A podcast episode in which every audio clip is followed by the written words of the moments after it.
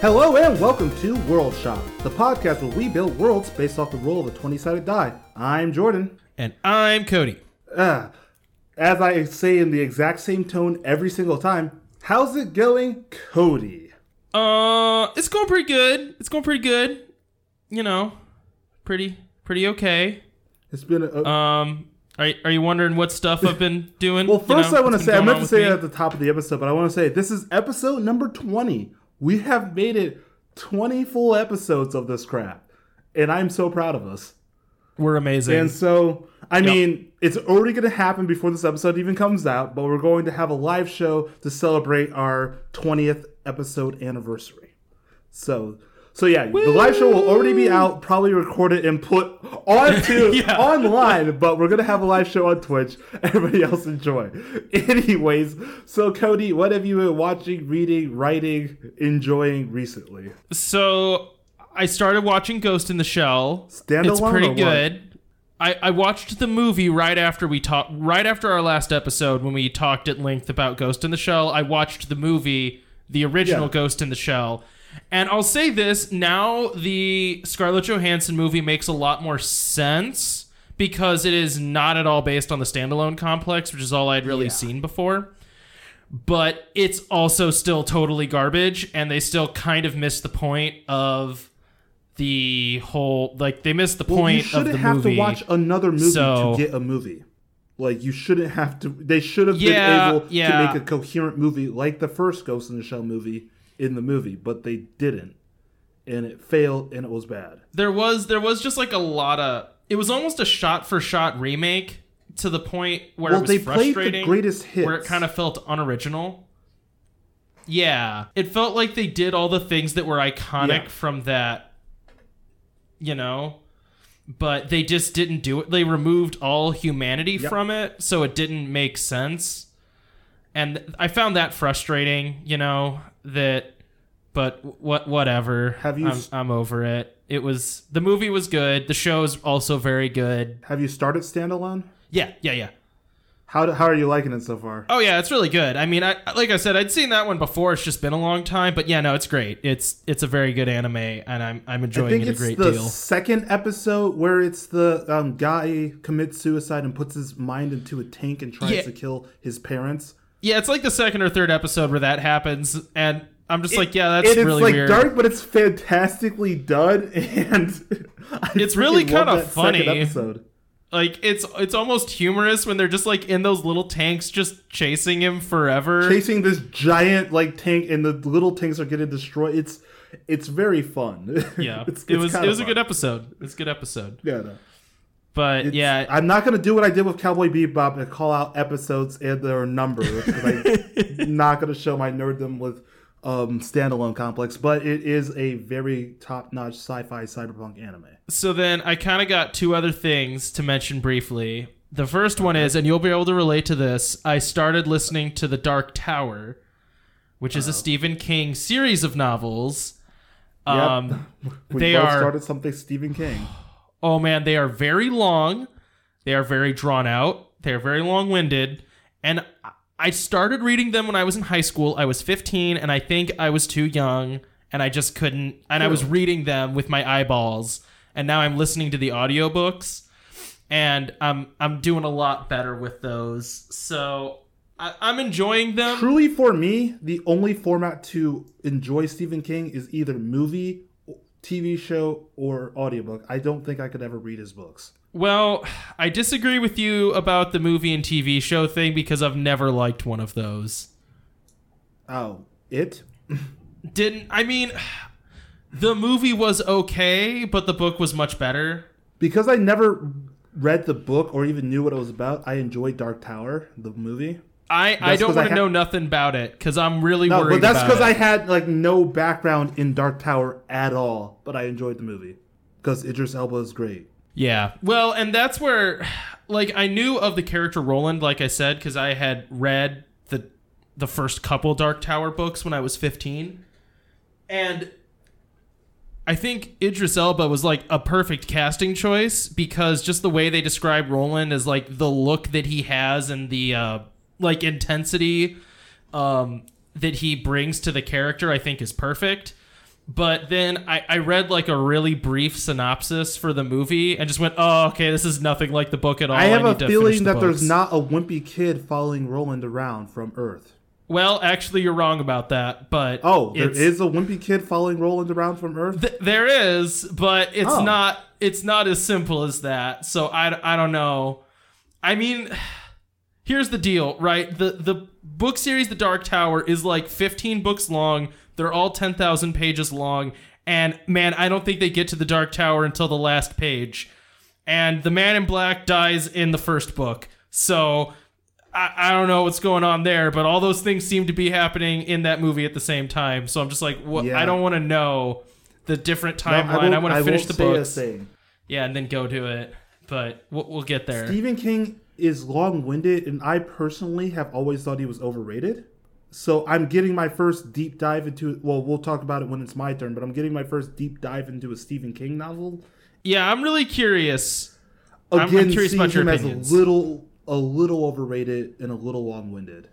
That's kind of the struggle that I had with Dark Tower. And so here's what here's what killed the series for me when I was 15 is it it did two things that I didn't like. One, it started it's a, a travel book, so they travel through different dimensions through doorways and stuff like this. And at one point, they travel through the dimension. They travel through dimensions of Stephen King's other books. And at some point, I just went, "Ah, I don't want to read the greatest hits of your books. Like, I'm just not interested in that. It felt self aggrandizing. It, it rubbed me a little bit the wrong way when there was a reference to The Shining, the movie, in the book, The Dark Tower. Ugh. Because I'm just like, "Ah, come on. Like, dude, stop talking Yeah, about yourself in your book. But the rest of it's been pretty good so far, so maybe I need to give it another chance. But I understand why you think the way you do, because I'm getting the same feelings from Dark Tower right now. And what's the other thing you wanted to mention? So the other thing that's kind of cool is um, the podcast that I do, the other one, the Wandering Gamer oh. Network. Oh. The one been- that you keep talking about on this show, but you never talk about this show on that one. I just want to keep bringing that up. How hurt and angry I am, but it's it's it's because I forget things. And anyways, and there's not like a discussion part of that podcast where we just sit around and talk and record it. well, there know? shouldn't be a discussion part of this podcast, but we do it anyways. I, I think it's just more. F- anyways, so one of the this the game that I run is Crystal Heart, and it's run in Savage Worlds. That's the engine behind the setting that is Crystal Heart. And we've been doing that for a while, and we kind of just approached a web comic called Crystal Heart, which is on the website up to four players. We're like, hey, we like your setting. We want to run it in our podcast. Are you cool with that? They said Yeah, yes. yeah, we all know the story. Keep going. Right. Sent us sent us some rules. Well, we just got asked to do like official beta testing for them, uh, like play testing for them, and like filling out stuff for them. So it's it's been really fun because I've been like talking to other people that now have the books, and we've been like talking about them. So it, it's been really cool that I actually get to like play test a game, which I have never done before. That's So- really awesome, and you're doing some really cool things with your podcast. Like that's that's pretty cool. Is this a part where you get mad at me because I was probably doing that more than I was responding to your message asking me about how you wanted to format the live episode? Um, no, the tone was purposely fake, but I do. Um, I think it is really awesome that you get to do that. No, no, But no. You can just keep being But purposely. th- no, fake. that was a purposely fake tone. But I do like think it's really awesome that you get to play test and you're doing some pretty cool things with your show. But it was a purposely Yeah. fake tone. Just like yeah, I, I, I am excited about it. It's fun. It's fun. Yeah, no, I'm that's- looking it's- forward to it.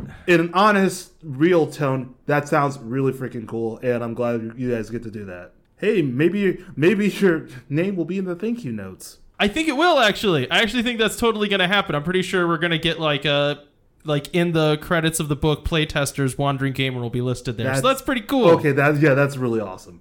All right. And so here's the other cool part about that. If the book actually gets published in paper, there is an off chance that somewhere on paper the Wandering Gamer Network will be written down, which is pretty That's sweet. Great, man. So Another fake tone. I'm gonna clap for myself. I'm gonna clap yeah, for it's you. It's okay. We'll talk. We will definitely mention it like in the pre-show for our live show next week, so everybody can check you out. See, All right, so Jordan, benevolent tell me as about heck, it. man. Okay, you don't have to slap me in the face with your benevolence. Tell me about how you're feeling about it. Right Okay, now. so the things I have been reading, writing, watching, whatever, our blah blah, our usual pre-show talk. Um, I finally finished the whole Harry Potter series, like officially finished. oh it. yeah, I honestly, we've been wa- reading the books, watching the movies, reading the books, watching the movies. Like every time I finish a book, we watch the movie. The books are a million times better than the movies because the movies are once again just playing the greatest hits, getting as much as the actual story as they can into two hours, and that's fine. But I think the books are really good. The like finale, Deathly Hallows, the finale was just really good to me. I thought the like last, I like a book with a really good last battle, and yeah. two out of the few books that I've read recently, this being one, and um, Velveteen versus the Multiverse is another one that just had a really good, really well put together final battle, and just everything came together. I liked how they actually show Dumbledore as being a flawed person, like being manipulative and like greedy and all that. Like so, Dumbledore came off as more human in the books than he ever did in the movies, and I really like that part Yeah. of it. I like the background with Grindelwald. I'm excited to see what they do in the Fantastic Beast movie that's coming out in November. Yeah, yeah, whatever. I know you have your own ideas about that, but I I really liked it. Though Harry Potter's character is like he at the end he's using the unforgivable curses like ad nauseum, like whenever he wants. He uses Imperius and Cruciatus a couple of times. And this is like, aren't you supposed to be Yeah, the good but- guy? I think that's. I mean, okay, so at the end, he kills Voldemort by just saying Expelliarmus. He but doesn't technically kill I- Voldemort, so his soul doesn't technically split. The Voldemort kills himself because his spell rebounded. Yeah, but I think though that that is important to show because it drives home that Harry, Ron, and Hermione feel like they are, you know, just struggling to get by and they just have to make things work. Yeah. You know what I mean? Because what makes those curses unforgivable? The Ministry of Magic says so. Well, they're trying to overthrow the Ministry of Magic. What are they going to do? Get sent to super jail? You know what I mean? Yeah. It I, I really like the book. The only other thing I didn't like was just once again painting Slytherin as the bad guys. And it's like, oh, every Slytherin's bad. And it's just she oh she made this whole house just for bad guys when really it was only that posse around Malfoy that were the bad guys, but the whole house is cursed because of them. And I was for the Pottermore test, I was sorted into Slytherin. And so like hearing that's like, oh, I'm basically the bad guy. I was sorted into Slytherin, my Patronus is a flying snake, I'm the bad guy. And I freaking I hate it. yeah. I just I I hate the think it's one of those I things. hate the way she wrote Slytherin. I really do. I think that's fair, but um, I feel like it's fair to remember that she came up with Slytherin when the book was meant for ten year olds, not when it was Yeah. meant for seventeen. Yeah, I get that. And it, so Slytherin, like, it's supposed to be that secondary bad guy. Oh, the bad class or whatever. But not one of the characters was good. Even Slughorn, who was supposed to be like the good Slytherin in her book, was still kind of a bad guy. I mean, Slughorn. Oop, sorry, I kicked my microphone. Slughorn was not a bad guy. He was He bad was ambitious. He was a social climber. Yeah. He wasn't evil. He was just he Well, he was people. following the whole thing of Slytherin, and it's pretty much Slytherin. They look out for themselves, and they'll do what they need to to move themselves forward. And I get that. That doesn't necessarily mean you're a bad person or evil. It means that you do look after yourself. They never said that Gryffindors don't think- look after themselves because they do. And it's just I think what it is is that it was a thing that ba- begged to have like hindrances and and I think about things in terms of like RPGs because I play so many of them, but a lot of times RPGs like when you get an advantage, you also have to take some kind of equivalent disadvantage that relates. Or if you want to think about it this way, like tragedies, old school tragedies, whether they were Greek or Shakespearean tragedies, usually what what ends up killing your hero is their greatest quality. You know what I mean? So the thing that makes them great is the same thing that screws them over. So like with Gryffindors, they kind of show this where you know they're brave, but Gryffindors are also stupid. well, yeah. It's you know they'll Harry's bravado. they'll run into burning building. His Yeah. bravado gets him in trouble a lot of the time. So I get that. I get the Slytherin they're wanting they're Right. looking out for them. I forget what the exact wording was, but they're looking out for themselves. Gets them in trouble, makes them look like the bad guy constantly. But I think the problem is that Slytherin just had a downside, which was ambition, and they never showed ambition used for good. They just showed ambition used for being a dick and nothing else. And then Hufflepuff and Ravenclaw were just like nerds. Yeah, They're nerds. And then Hufflepuff was just like, huh, extras. yeah. Hufflepuff, They're extra. Yeah, Hufflepuff You know was I not mean? written well either. They were just extras.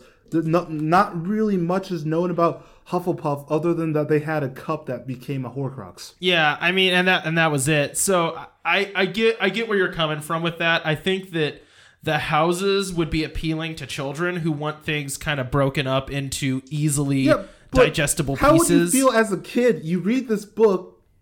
Oh, Gryffindor, they're so great, they're so great. I want to be a Gryffindor. Then you do the Pottermore test, and you're sorted to Slytherin. It's like, what? I'm a bad. I, I'm yeah, not a see, bad guy. that's why I've never liked those Pottermore tests. You know, I just don't think that it's the point to be like, you know, you know, you decide what house you're in, and that's what matters. You know, you don't Oh, gotta I've go and gone answer all a five with the question Slytherin quiz. thing. I have a bunch. I have a couple Slytherin shirts. I'm all in with it. because if you're gonna call me the bad guy, the then I'm gonna be the bad guy. Like I said, my Patronus is a flying snake. Like legitimately, this Yeah, that Occamy, which is you. a flying snake. And it's like, okay, you know what? I'm the bad guy then. So, but um, the other oh geez, we always end up having a super long pre-show. Um, the other It's fine. My world is kind of short. my world but is it's okay. Stupid. Um, so the other thing that I've been enjoying, and I after I finished Harry Potter, I just went straight into listening to another book because I kind of felt empty, and so I started it. Yeah. hey, hang on, real quick. Can we acknowledge something? Are, have you heard the expression "novel hangover"? Yes. Well, I haven't heard the expression, but I know exactly what it means just by the way you're saying it. It is the worst thing in the world when you finish a book that you have been so invested in, and then you're just like, "Oh, it's empty. My life's empty now. What do I Well, I- have?" and then you just go on to another one, and you just do that forever, and then you listen to seven thousand audiobooks like me. I just how it finished happens, three books in two months, and it was all the same series, and I got super invested in the characters. I mean, I knew how the story was going to end, of course, but like actually going through the journey with them was so amazing, and then it ended, and it's like. There's Yeah. nothing. Left. I was like, the cursed child is in my closet. Well, the book, the cursed child, is in my closet. oh my god! Oh my god! The book, the cursed child, is in Jordan, my closet right now, hang so I can read that at any time. But I just need to get off of the Harry Potter stuff for a little bit, so I don't like, go down that fanboy obsession. And the only thing I talk about for the rest of my life is Harry Potter. So I'm re- listening to it. The um, voice actor, the um, reader, is really good. Yeah, he is. really good and that's really what's keeping me invested. But the story so far is kind of slow kind of wordy kind of a slog. If i was reading it i would fall asleep.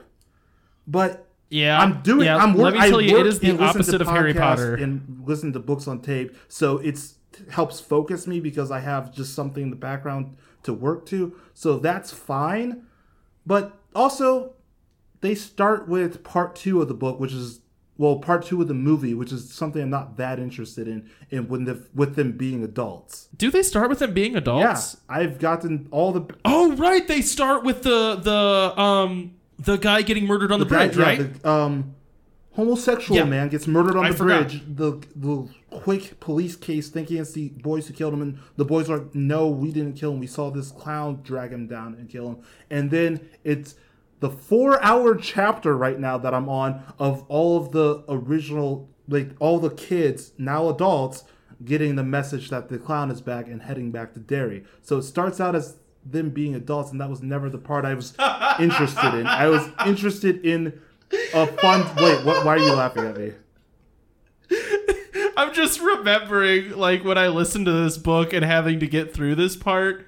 And I mean, Four hours, Cody. Four hour chapter. It's a joke that someone made, but it's totally true. Where they were like, you know, it was a book written. It, it, it is a book that feels like it was written in one shot in a cocaine stupor. I was And just like, about to say something like that because cocaine. You can hear the cocaine as he's talking, like reading the story. You can hear the cocaine coming off the pages, and I'm just sitting there. It's like, dude, he was really high during this. He was really high during this whole thing. Yeah. It, it's it. You can tell he was kind of raving at his keyboard. And I mean, it's something that Stephen King has said. I actually saw like a little like web comic someone drew up where that was giving pictures to words that he said about himself when he was like on a lot of drugs and writing. And he like described himself as an insane ship captain with a typewriter. But really though, and I'm like, yeah. Well, yeah. here's my thing: is I've always thought he was overrated, and everybody's like, "Oh, he has this book that's so great. He has this book that's so great."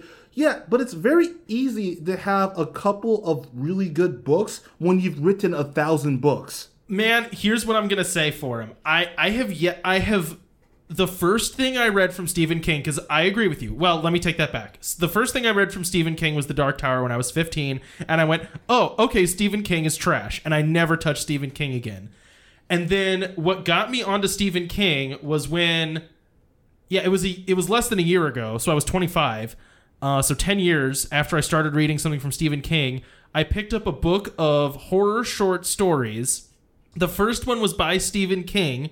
It was called Chattery Teeth, and it was a horror story about, you know, like the wind up Yeah. teeth that bite. It was a horror story about a haunted set of chattery So you watched teeth. an episode of The Twilight Zone. So what? It was one of the best short stories I've ever read. And I'm just like, well, I love Stephen King. so I'm fine with that. What I'm saying fine is- with that. I think that people say a lot of his books are garbage undeservedly. I think his books are weird. I think he has a particular style. but and here's the, here's Yeah. my side. I like never really liked the horror genre until college when I started watching horror movies with Anthony and another friend, um, who I can't rem- I do remember, but I'm not going to mention their name. Um, but so I started reading, watching horror movies, and started like getting into horror literature, and I realized that the only horror literature is Dean Koontz and freaking Stephen King are the only horror authors, and it sucks because I don't want to just read Dean Koontz or Stephen King. So finally, I found a book that wasn't Dean Koontz or Stephen King. It was um Paul Tremblay. It was called A Head Full of Ghosts, and it was amazing. And so it's just like I we don't oh, I was gonna say I had the opposite thing happen to me because yeah, I had the same issue where I wanted to listen to horror books and I'd only listened to Stephen King. And uh, then I listened to an audiobook where a girl got ghost raped and became ghost oh pregnant. no no no no! Head full of ghosts was basically And about it was Head terrible. Full of Ghosts was about this family. Um, they think that their daughter is possessed, and so they hire like they don't have much money, so they hire a crew like you know the paranormal investigator crew like they live in their house kind of to get them public- publicity in order to have this exorcism to, like to get the possessed ghost out of the girl. And it's just that whole thing and it's from the eyes of the little sister dealing with all of this and like wondering if her sister is actually possessed. And then on the side of it is like another perspective of it is this um cr- move like movie and TV show critic who's writing about like each episode and pointing out like oh yeah this had to be fake this had to be fake. So you get that perspective. So it's really well written and then the twist at the end just had me chilled. And I really I really like the head full of ghosts. I don't know if it's your style of thing but it is one of my favorite horror books. No, you should. I, I actually might check that out once I finish all seven thousand hours of the yeah Dark Tower. 'cause I will yeah by the way um it is 44 hours long if i didn't mention earlier Yeah, it- that it- one of the chapters is one chapter is four hours Yeah, it's it's not messing around. No. Jordan. At one point, you get like you get a revenant esque story about like fur trappers in Derry three thousand years I ago or something. care. It's but anyways we've been talking too long as usual our pre-shows are just getting longer and longer every time so let's get into it hey, I'm okay with that. uh jeez what was last week cody because i oh I don't remember what last week was. Hang Oh. What last was it? week. Oh, it was the uh, hundred years after a spaceship has landed, where I had the wolf creatures being invaded by humans, and and I forget what you had. Um. Oh, I had Oh, this. I had oh yeah, I called a red flag on you because your world was created thousands of years ago by humans. Then humans landed on your um, Earth, and then a hundred years later, the Libras finally escaped the Earth. I called a yellow a yellow flag, and you're telling me that you might have another yellow flag this episode.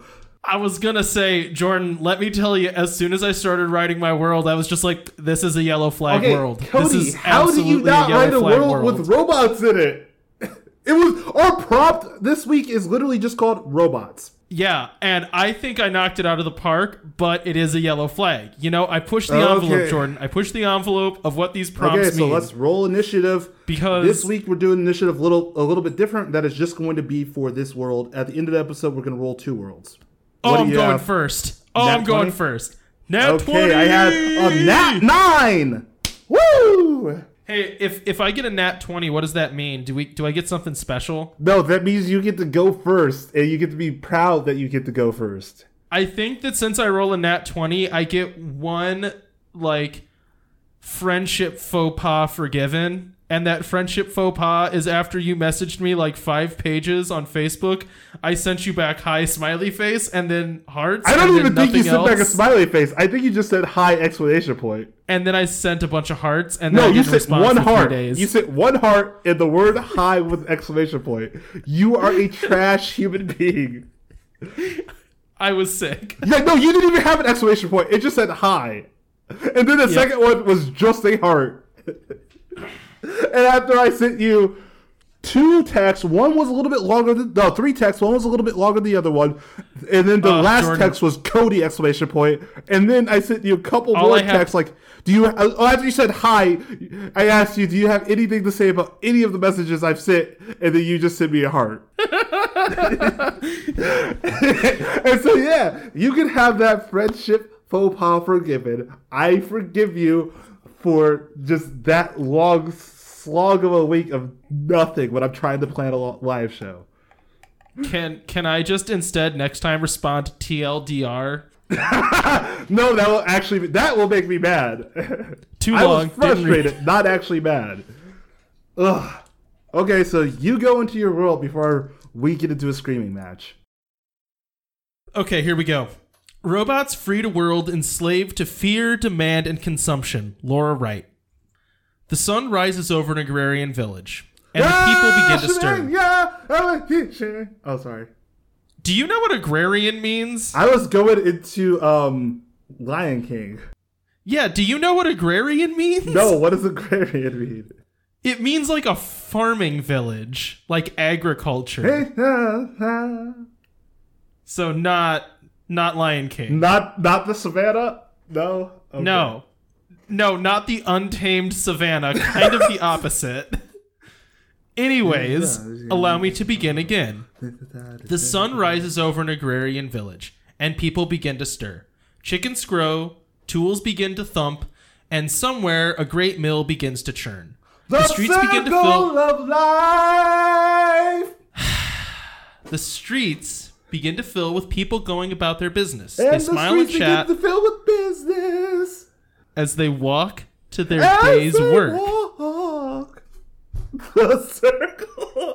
I rolled a life. nat 20. Okay. All right. Okay. I'm silent. I am silent. I am so sorry.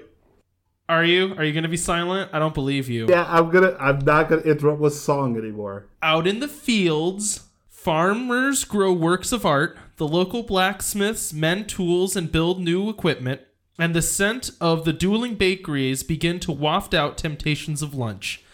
The two bakeries have made this town famous. Both pastry chefs are constantly competing to have their craft outdo the other. Hey, Cody, I have another Apprenticeships- question for you. Mm-hmm. Um, you know this world's supposed to have robots in it, right? And Yeah, not supposed to be yeah, I know that's dueling what I'm bakeries. You remember, remember how I said when I started typing this, I was like, yeah, this is a yellow card. oh my god! Apprenticeships Wait, at either bakery wait, are coveted across the land.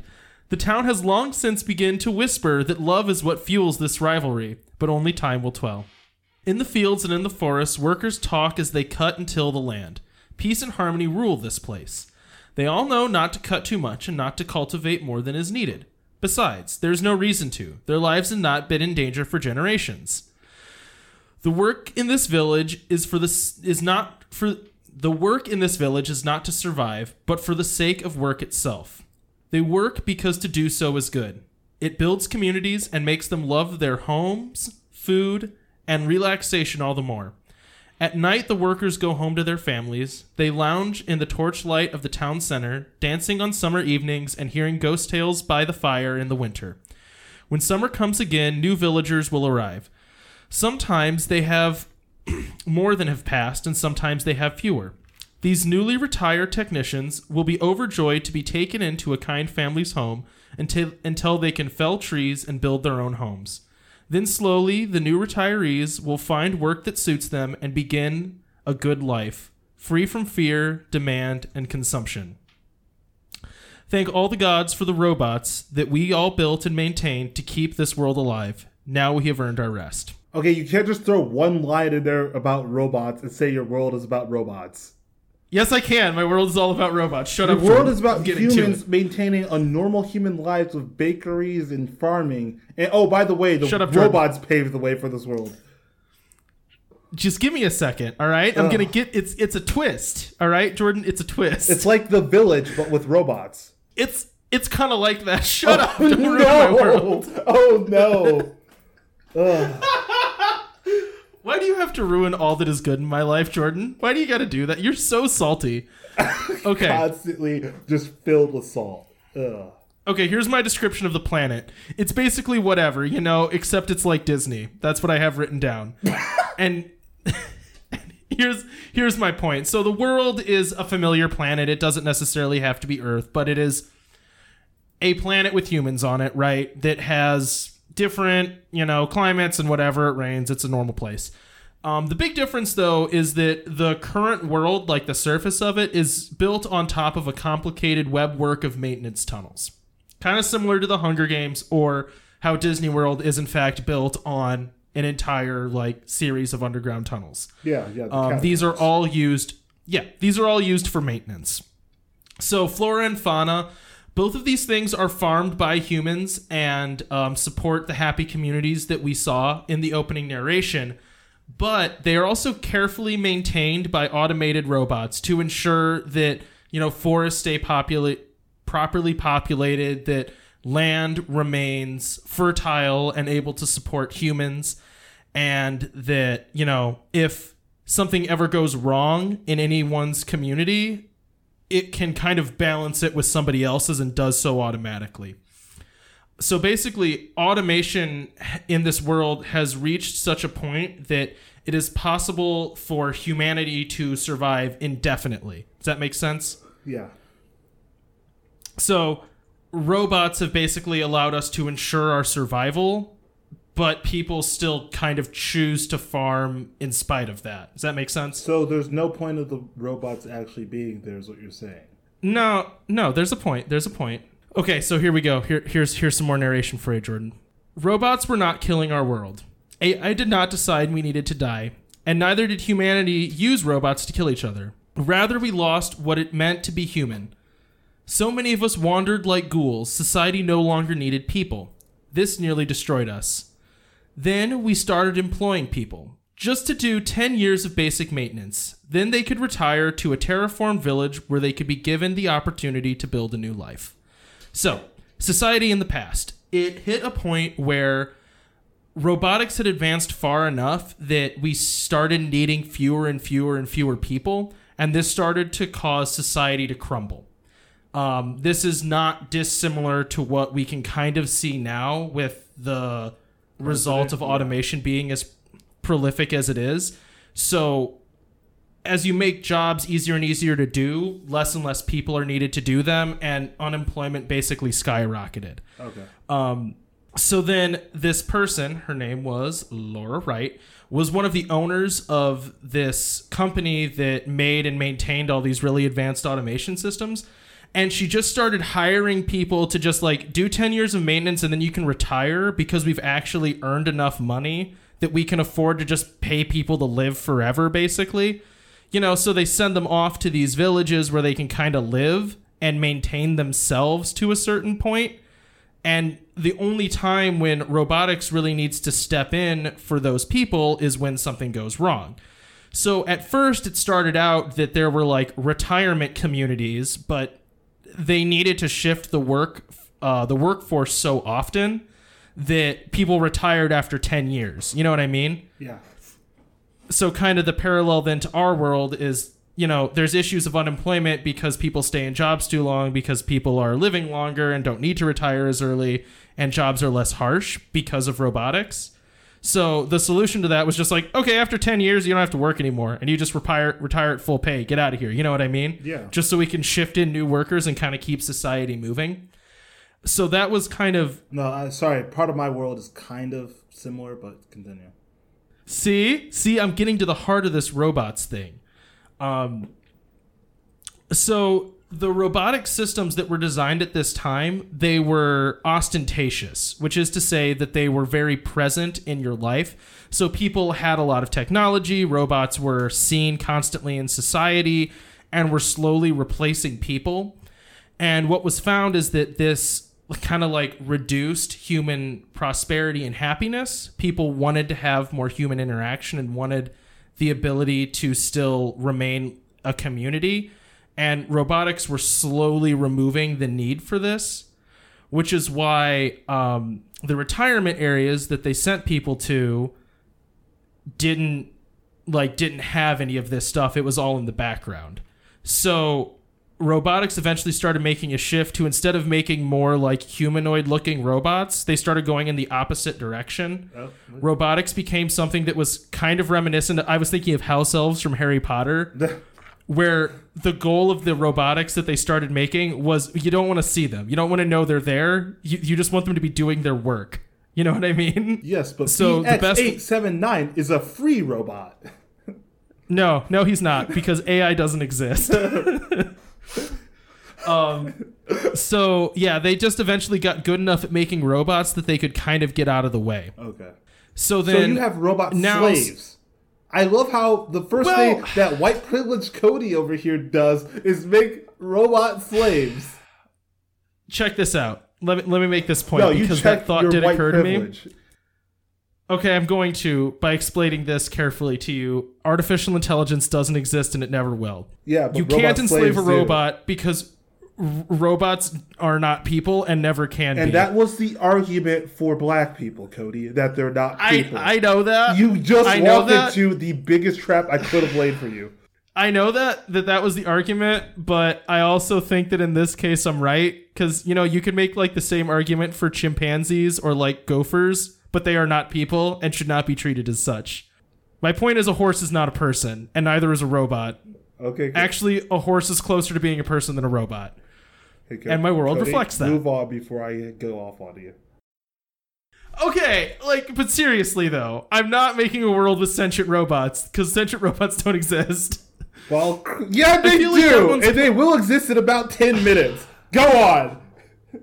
Okay, my point is that I feel like the notion of sentient robots is very played out. So in my world, it's not even an issue. Okay, you know what? Move on because they will exist in ten minutes. Go on. is your world all about sentient robots? No. Go on. It's a it's a your world can be about sentient robots. I just didn't want to do that, you know? I I just tried to make mine not about that. You're very angry at me for some reason. Because you're you're just like saying that my world sucks before even hearing my world. I didn't say your world sucked. I just felt like I didn't want to do sentient robots. Okay, That's all. go on so we could get to my crappy, terrible world. I didn't say your world was Salt. crappy and terrible. Okay, so society current. Right now, the way it works, when people are born, they grow up in one of these nice communities, and then once they hit a certain age, you know, let's say 20s, they get sent off to training and are required to do 10 years of very stressful work maintaining a system that keeps the world running. Doing this is incredibly complicated. Um, robotics do not work best when left to their own devices. What you know, science has like messed around with this. Um, and kind of my inspiration for this idea was there's a, you know, the chess robot that beat the best chess player in the world. Yeah. Right now, the best thing at playing chess is the combination of a person and a robot. So a cyborg. Like two, those Oh. two things. Oh. Yeah, cyborgs are the best thing, but not not literally a cyborg in that they put robot parts in a human. Just a human working with a robot. so, So that's kind of okay, so working side by side rather than being actually one being. yeah, they're not like integrated together. Okay. And so that's what 10 years of everyone's life is in my world. So from 20 to 30, basically, they are maintaining and building robots that keep the world going, that ensure that if a tornado hits near a village and destroys all their crops, the automation can balance it out and like automatically ship them food. That if someone's hurt, the robots can detect it and then automatically send needed medical supplies. That if they can tell that population's growing too much in an area to like attenuate birth rates to ensure that it doesn't go crazy Okay. um, the the robots don't do this entirely by themselves. They're not again, they're not sentient. So like kind of the sentient need for human management is still done by people, but they only do that for 10 years and largely using robots as a tool to kind of carry out their will. okay. So then the goal is that after 10 years of doing this horrible work, they are then given the opportunity to retire to one of these beautiful places where they can kind of grow a more simple, you could say, life, but one that encourages like grow a community, take time, like you don't need to constantly be struggling and striving, like do that, but only as much as is good for people. So it's like the And- farms that they ship people off to, like, oh, you're going to this bright sunny place, but actually that bright sunny place is a real place. yeah, So instead of it being a horrible dystopian world, it actually they ship you off to somewhere nice. Yeah, this is actually like you could maybe make an argument for this not being a good oh, thing, Oh, no, but my fine. idea with this is like actually it's supposed to be a good thing. They figured out a way to make robots work and not destroy their society, and that was to kind of understand that okay, so the goal of robotics in my world is not to replace people, it's to enable communities to grow. Okay. So they let robots take care of all the parts of society that ruin communities. Like, what do we do when we run out of food? What do we do when our neighbors have more food than us? We We, don't other. have adequate. yeah, right. and so that's up. what the automation takes care of. Is it makes it so people can work in the way that they want to, which is basically building functional communities, and that's what like robots have done.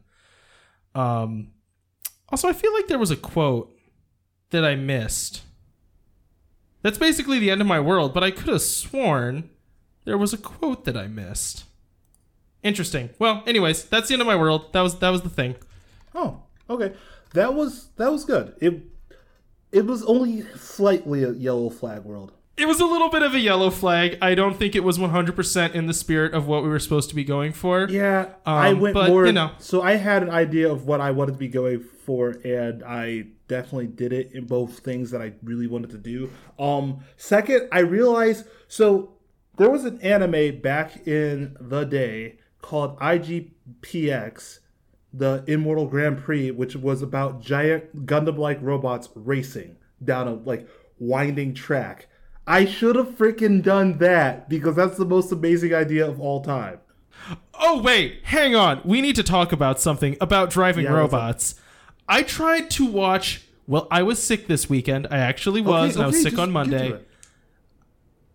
I actually tried while I was ill and had nothing better to do. I actually tried to watch Eureka. It is so bad. Jordan, you misled me. Hey Cody, I liked it. yeah. I it's a it's a slow draw to begin with and to end with, but I liked it. I watched all fifty or whatever episodes with um our dearest friend Molly, and No. we enjoyed it. It's I it's can terrible. see how you would hate it, but I also I hated Sword Art Online, so we're never gonna agree on some things. Sword Art Online's better, man. I'm just saying. I'm just throwing it out there. I'm not saying 100% that better. Eureka is better, but I'm saying that you hated Child Love in Eureka 7, but you loved it in freaking Sword Art Online, where they had a fake computer Yeah, it's 'cause baby. it's better they had a developed in fake Sword Art computer Online. baby. They basically have a fake computer baby in No, that. Okay, we're done. We're done talking about it. You don't, you don't have to watch that, but go. You like Ghost of the Shell standalone. You like Cowboy Bebop, so I'm fine because you like my two like top of, and you like Full Metal Alchemist, so you like my three favorite animes. So I'm fine. That's true. That's true. I just want to argue Gundam is you. hit or miss. So, and I admit that some of the Gundam series are trash, but I still like giant robots fighting in space. And so that was part of the thing I wanted to do with this world, but I kind of um, started it out way differently because I was on the road of the video game that just came out recently was Detroit Become Human. So I was kind of on that road first. I think I did a very good job of getting to both of the things I wanted to do. so I'm about to start. Is this about giant robots to become human in Detroit? Not at all. Okay. I No, you nailed it, didn't I? You got. You I think got I did. It reversed, but anyways. So Is it set in Cleveland instead of Detroit? oh, I should have done that. That would have been hilarious.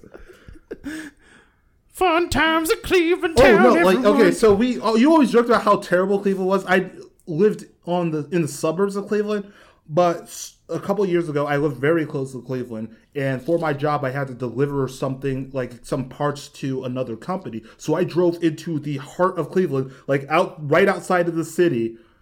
Oh my god, it is just as bad as everybody says it is. Everything is run down and Wait. broken. Did did did they have a river that catches on fire? Yeah, no, that is a true thing that the river has caught on fire. Was their economy based on LeBron James? that is also true. Did you go and see both of their buildings? Oh, okay, they have more than that, but yeah, a lot of that stuff in that video is true, and it's really sad. I know. I love that. I watched that. Cleveland so, anyways, City is fine, but once you take the tiny step out of the actual like downtown area, it is bad. Yeah. I mean, that's like every city though. Is there's like this beautiful downtown, and then you go one step out of it, and it's like, why is this the I'll have to post-apocalypse all of a sudden? later, but when I was in Malaysia, we were staying at this very, very nice hotel, and it was so beautiful. Right next to the hotel was the biggest mall I've ever seen. The mall had both a bowling alley and a freaking skating rink in it. It was four stories tall. Part of the building was a giant pyramid, and then like right across the street was the slums. Right, so I'll have to show you the picture, like from my window, like this huge hotel, and then right across the street, you just see all these tiny, like slum-like buildings where people are living on top of each other. Yeah, and I took I took a little trip over there All to right, try so to tell me about your world. since I was sick, and that was the sketchiest place I've ever been by myself. but anyways, my world is nothing like that. It is not actually Detroit, but I was going more off of this sentient android cyborgs that you said were so stupid earlier. Thank you, Cody. I did not say Okay. they were stupid. Honestly, I said they were derivative. A very long time since I actually followed the list. A lot of my um, worlding has been telling a story, very expositionally explaining the world through the story. So that's going to be what uh, what this episode is, and you'll see as I go. So, anyways, okay, here we go. Part one: robots. Actually, yeah, part one: robots. So I was born, no, created like this. Even though I am only a few, few years old, my body is that of a fully matured 25 year old. I am living in a world that is run and maintained by machines. Then again, aren't we all machines? What makes me different from the blocky robot that repaves the roads, or the bot that cleans the infinite dust from the windows? Is it that I can think and feel? That I do not need programming to function day by day, but rather create my own programming, my own life? Yeah, I just straight up from every like cyberpunk novel just stole this, took this and made this into my world. Mr. Jimmy Chips over there. It's Yeah. okay. I forgive you. This could not be more opposite than my world. Oh yeah, my it's the world, exact though, opposite. which I'm actually Okay. happy about. Oh, and my next Yeah, line good, is though. going to tell you how it's the exact opposite. Okay, I'm taut We live in a world that was abandoned by the humans. Oh yeah, that's good. Yeah, say it again. we live in a Say world that was abandoned by the humans. Could you say that any less sexy? Could could you We please? live in a no, I'm not doing this for you. I even do like the hand like but do finger guns at you. Anyways, The sky shows black at night, but during the day you can see the red of the dying star swirling in the distance, slowly pulling us in as we orbit. Our air is unbreathable, but luckily we do not need to breathe. There are machines that process the air and take clean samples into green, greenhouses so that we may study what little life is left here. The humans left everything their buildings, their technology, and their histories behind. We study these histories, learning what once was and what became uh, what came before us. We maintain the technology they left so that the world can keep on running. Their languages and their knowledge has all been adapted into us. Though we have begun to learn and grow, building upon the knowledge that we that they have left, we have created theories, philosophies, technologies, and even medicines far more advanced than they could have ever created. I think I read that sentence wrong, but whatever. Wait a second. So all the humans the are humans dead? are dead. That's right, they are dead. The I was humans are say- dead. I was gonna I was gonna quote a line from that song. That's what I was thinking so of. that we could have fun. but I could only remember one line and it has a swear word in it, and I thought she oh, would get mad at me. Oh, yeah. No, that's So- that's a fantastic song. Flight of the Conchords, The Humans Are Dead. I will probably post that with this They're episode pretty great. because it's so funny. That's what you should name this episode. the humans are dead. That's right, they are dead. Oh, Okay. Good times. Okay, Jordan, keep telling me about your All world. this- I'm interested. I'm hooked. All this is an ode to our creators who left us here to survive when they couldn't. We are the Sinites, beings created in the image of humans. Okay, so my little explanation. This is a dying planet with no humans left. As we stated, the humans are dead.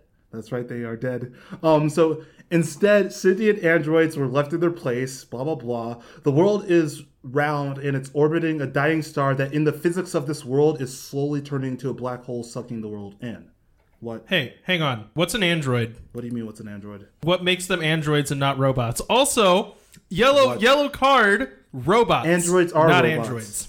No, They they are are not. They're different. You can't pull a yellow. Also, I have robots later in this, and robots are maintaining the world. The blocky robots that repave the streets, and the other robots that clean the dust. I oh. have robots. Oh, oh, oh! The slave Yeah, robots, they- Jordan. The slave. yeah, they're bots? not like humans, Cody. They don't have minds. They're just slaves. Got Okay. slave robots. Yeah, Jordan. I realized after making fun of you for having slave robots that I also had slave robots. Okay. Okay, so androids are 100% robots. I was wrong. No but you do have you were slave, wrong, slave Cody. robots, so you're a hypocrite. No, shut right, up. though. Let me tell have my slave story. bots. So the world, Whatever. Keep telling me about the So slave the world bots. is not. Are you Is there still gonna be an uprising? Are you still talking? yes. Yes, I want to know if there's going to be an uprising. let me. Where the little box robots take control. Oh god, this is gonna be so bad live of us just yelling at each other and Mel trying to mediate. oh lord, it's gonna be so bad. Okay, so the world uh, is not livable to human beings because you know the world was wiped out. It's pretty much a dust storm constantly on this planet, and they're being pulled into the swirling red star. So, so because they're androids, they're robots. They don't need to breathe in the air. They don't need like to eat, since a lot of the life has died on this planet. But there are a few flesh and blood creatures that still live in this world. So there is technology that has been created to help stabilize the ecosystem. The robots act as the animals and the plant life that once was, but there is still like greenhouses where they keep living beings in there. Well, the living plants.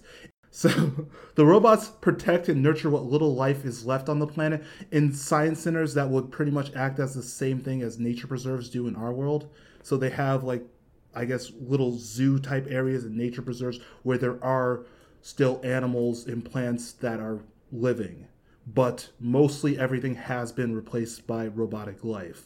So, unlike in the movies, the robots have been allowed to grow uninhibited and have developed emotions and thoughts of their own. They basically are humans, but because they are ever evolving, they have been able to advance way past what humanity ever was able to do. Okay, so you said they have zoos, right? And they're hyper advanced. Do they have human zoos? No, because the humans are dead. And what little Okay, so every human is dead. every human is dead. But there were some. and they, they have I'm zoos. gonna get though. to why the humans died out, but they have like animals that are still like alive that they still protect and they kind of keep living because you know they want they want the world to go back to the way it was, but it is completely dead in kind of. Imagine Oh. it being pretty much a desert wasteland with cities popping up here and there. Kind of like Trigun. Yeah, and then like outside, instead of you know the bright sun, you get this pretty much black sky with a red swirling light. Gotcha. Okay, I'm good. Yeah, I'm good. I'm- Continue. Yeah, I messed up the explanation because I jumped ahead in my notes and then tried to go back in my notes, which I couldn't do because I jumped so far ahead in my notes. Okay, Jimmy Chips. Anyways, so back to the story.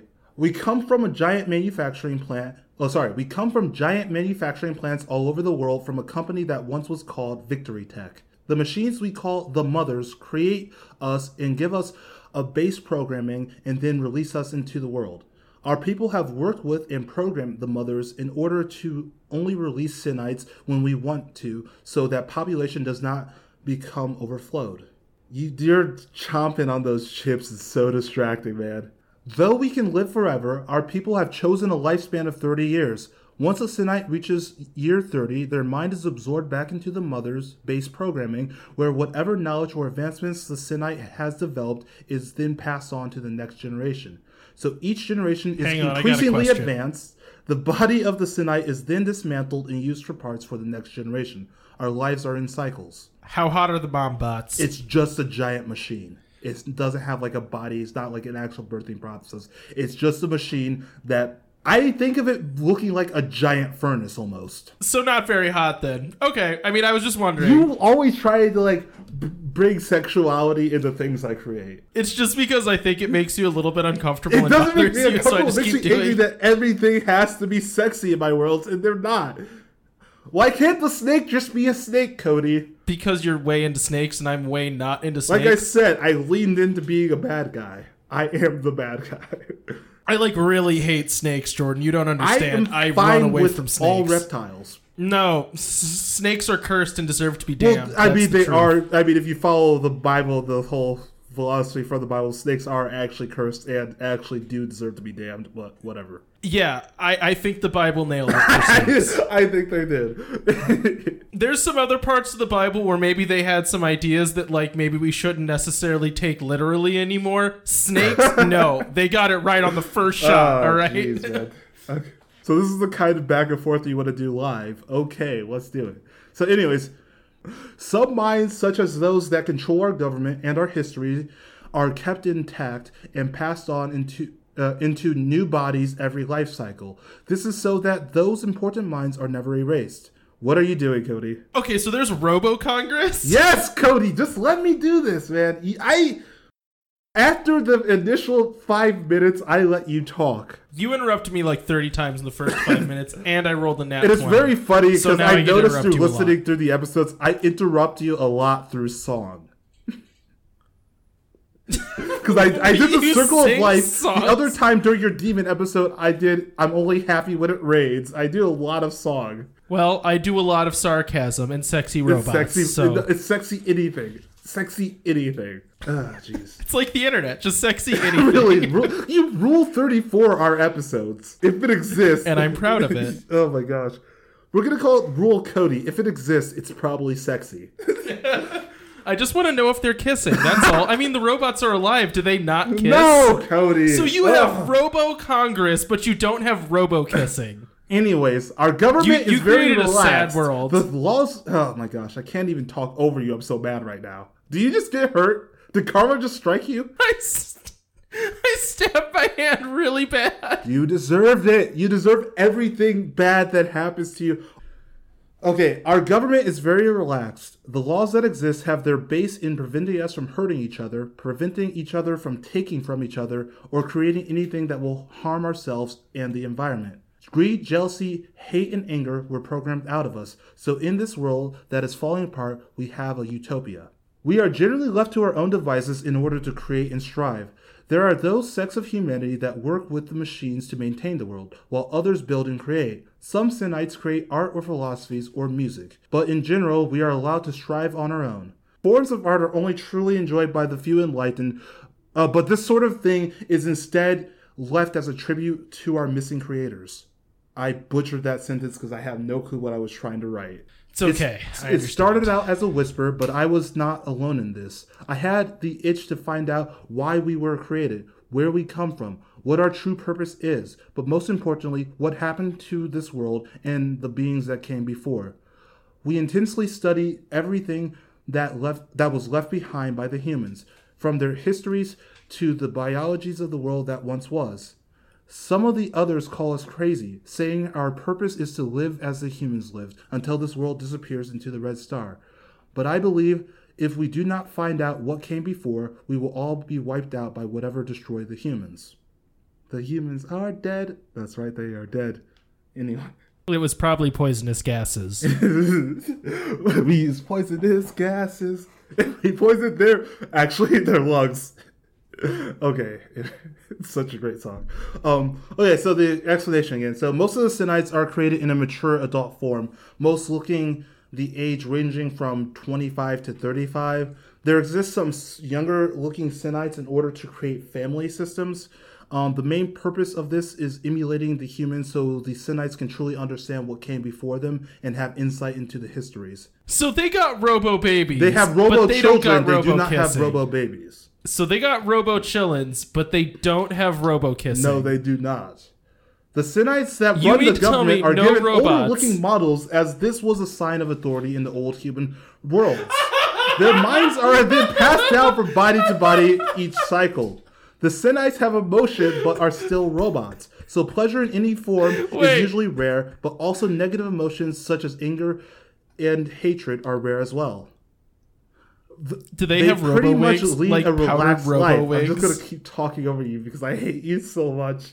There are no wars and no real opposition because they all come from the same place. They are self-aware and know that they were created. There is no religion but a curiosity of what came before. The Sinites have programming to not harm each other, but also they don't see the need to. Violence was programmed out of them from the very beginning when the humans were still around. The programming prohibited uh, sorry, the programming prohibiting violence and crimes against each other is the only barrier that their advancement does not cross. There are those who want to find out what happened to make the world the way it is and find out the real reason they were created, but others call them crazy, saying that this is the way things have always been and always will be, and their true purpose is to stop the planet from being sucked into the red swirling gravity well. So, that is the first part of my story. This has gone on way too long. What were the things you were trying to say? Were any of the things you were trying to say important enough for me to actually stop? I was going to ask if the robot government had robot powdered wigs. you know what? I'm going to yes and that one. Yes, they did. They definitely did. and they definitely wrote it was British Parliament all over again. I hope they have robo British accents. you know what? I'm going to yes and that one as well. okay. So the next part of the story is set um, years, many years from the first part of the story. So some thought they were crazy, but those who made the rules started taking these nut jobs seriously. They believed that unlocking the key to the human's history and their extinction was the only thing that would save us from our own extinction. Those crazy conspiracy theorists claimed that the humans were wiped out by beings that they called the extinction you know, good name for something that caused your extinction. Yeah, it's a little uncreative. Yeah, it's, extremely uncreative. But I was gonna call them the malice, but I realized I used those in a couple episodes ago, so I'm not you know, I, am gonna level with you, Jordan. When I said that, I wasn't meaning it to be a jab at you. I was meaning it to be a jab at the humans you created. Oh. And then after I said it, I was like, "Well, those humans don't exist, so it is just kind of a jab you. at Jordan." Yeah, no, I I'm running out of names for like evil beings in these worlds. You could have named it the malodorousness. malodorousness. So the sorry, the malodorousness yep, started out as nanomachines created by other sentient species that lived far out in the stars. They created these nanomachines to spread around the universe in order to study, create, and protect the life found throughout the galaxy. They were to promote growth, but yet this technology became corrupted. As the humans predicted through their writings and media, the machines of the extinction, or the Merodeousness, saw sentient life as a threat to the general harmony of the universe. Now the extinction only seeks death. The nanomachines combine together and twisted themselves into monstrosities. These monstrosities take the form of colossal robots that are bent on wiping out every living being in the galaxy. See where I'm going? They started with their own planet and they quickly spread like a plague. The humans created us to take their place as they knew the world would be wiped out. We were to surpass them and stop the threat of the extinction. Or the Merodius, whatever the word you use, nest, nest, nest, which I kind of do like because you had like three nests in there. Oh yeah, I'm all about nest, nests. nest, nest. So the extinction So Hmm? No, go say? ahead. I just I think I know where this is Yeah, you- going. No, I I don't want to you know exactly it. you where this is going because of what I said earlier. yeah, I f- feel like I Okay, might know where this is going. The extinction came and wiped out the humans, but left us and our technologies alone because we were not seen as being liv- living beings. The extinction saw us as being like them and left us alone. They used their technology to change our sun into what is what it is seen as today in order to ensure that the humans would never come back. But due to our efforts of saving what little life survived and trying to reverse the effects on our sun, the extinction are back to destroy everything left on this planet. Because of the historians and the conspiracy theorists, we were prepared. We created colossal robots of our own to be piloted by our best and brightest. We called these robots the Iron Cores. I had to. I just had to make giant robots that fight other giant robots, Cody. It's in my blood, Cody. I had to. You have a sickness. I have a sickness, Cody. As we advance, day. Also, Hmm? I like the name Iron Core because it reminds me of Armor Core, which is like my favorite mech. Yeah, that's ever, so, exactly you know. where I got it from. Was Armored Core. Oh, okay, cool. Yeah, you know what you're Yeah. about. Good stuff. know what's up. Love that game. As we advance day by day, so do the iron cores. We are able to create weapons powerful enough to push back against the extinction. The mothers now create new Sinites completely unhindered because so many of us are wiped out in the war against the extinction. Those who volunteer to pilot the armored cores are seen as heroes. The mothers have given them the best reflexes and reactions in order to properly pilot the cores. The mind and body are completely in sync with the core, and if the core is wiped out, then that Sinite's memories are taken with it to never be reunited with the mothers. This is a true death as it erases a little bit of our own history. Thus, the pilots are reprogrammed with a blank slate, only given what is necessary to fight off the extinction. The programming that binds anger and aggression are released, making these pilots the ultimate warriors. As we are a highly advanced race of androids, training to pilot the Iron Core only takes a few days. Though, like the humans, some of the androids advance faster than others, meaning some pilots are naturals while others are only cannon fodder. But we still fight. They- That's so screwed up. day by day, we fight to carry on the legacy of those who created us and the other beings that were wiped out by the extinction. Their goal is utter, utter destruction, while our goal is to push back this threat and spread life back into the galaxy. The intelligent minds of our community believe that defeating the extinction and decoding their programming, we will be able to find the tools necessary for fixing the scar that they have left on the universe. Maybe it is possible that the extinction has also collected the genetic data of the beings that it has wiped out. Only winning this war can tell. We fight to save the humans' legacy and to secure our own future. That's my world. Um, so, lastly, just a quick review of it. Um, an otherworldly machine has come to destroy all life in the galaxy, so the Sinites have developed their own way of fighting back. So, completely government improved, approved, the Sin the Sinites created large armored robots called Iron Cores to fight off the extinction. I imagine these as basically being a mix between the armored cores and the Gundams. So it's like kind of heavy giant robots that can Yeah. easily fly through space because they don't want to keep the fight on Earth or the planet. It's not really Earth. It's not technically Earth. So Right, which makes sense. so some of the Sinites believe that destroying the extinction is the key to saving the universe and repopulating everything. They believe that since the extinction destroyed everything, but was originally created to study and create life, that the extinction holds genetic codes and blueprints for reversing the destruction that was caused. So, but only, you know, only time will tell what Oh. truly happens if that deems to be true or not. I like to create these worlds almost like you know like you said in one of our episodes like a d&d campaign or a video game so where you would be a character maybe you would be a pilot of one of the armored cores fighting off the extinction and so i'm not telling you Yeah. what the ending of this world will be but like you know Yeah. as It's the as backstory. the game progresses maybe you'll find out that the I, the extinction or the Merodius this ness ness ness. Oh, maybe yeah. like maybe that they That had the melodiousness-ness. chosen universe. So I kind of leave it open. I like leaving it open because I do like to imagine that maybe this could one day be created a movie, video game, or whatever. Maybe someone who's listening like decides, Yeah, hey, I want to run makes a campaign in one of your worlds. I would love that. I don't think it's ever going to happen, but I would love that. Oh, Jordan, just for you, one day I'm going I to mean, do that. you can pick from any of our worlds. We do have a couple. Re- and then I'm gonna make your robots also, kiss. I think your um the breath would be a really good world to run a campaign in. Yeah, that one was definitely the most explicit where that was my intention of basically I just want We've been doing this, for 20 episodes to the point where I forgot that what some of the other episodes are, but I th- think of campaign wise, I think that would be the best. Um, maybe my, if we, you want to do a fun campaign in space, my space world was a nice one. Yeah, But yeah, no, it was. just- I really 20 episodes. I really like doing this show, even though you don't text me. Oh wait, I said I forgive you for that. Never mind. I'm not. Yeah, you're not allowed to bring that up You rolled a anymore. nat tw- You rolled a nat I am- 20, so my anger is no longer there for you. Anyways, you want to yeah, that's how it Yep. works. you want to roll two worlds for either the live show or the other um roll will be for the next recorded episode. well, I think I'm gonna. I think we should Well, roll for the live show. yeah, but and we whatever both roll for that. end up so- on the live show is the next recorded episode. oh, that makes sense. you- that way we don't waste idiot? it. That's smart.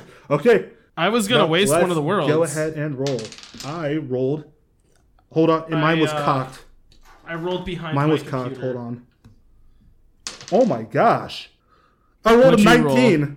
Oh, hey, that's cool. What do you get? I rolled an eight. no, that's the one I don't want to do. The world was designed to make a product. Oh, you rolled the worst world. oh, Jordan, just imagine if I roll first on initiative, you're not going to get to do your superhero world live. Oh my gosh. Crap. You know this means we have to create two worlds in less than a week time when usually it takes me a full week to create one world. It usually takes me about an hour and a half. It takes it takes me a week to create and then refine. I don't refine. I never do that refine stage. Uh, I just like you had type the it out and I'm just like created to make done. a product. So basically Willy Yeah. Wonka.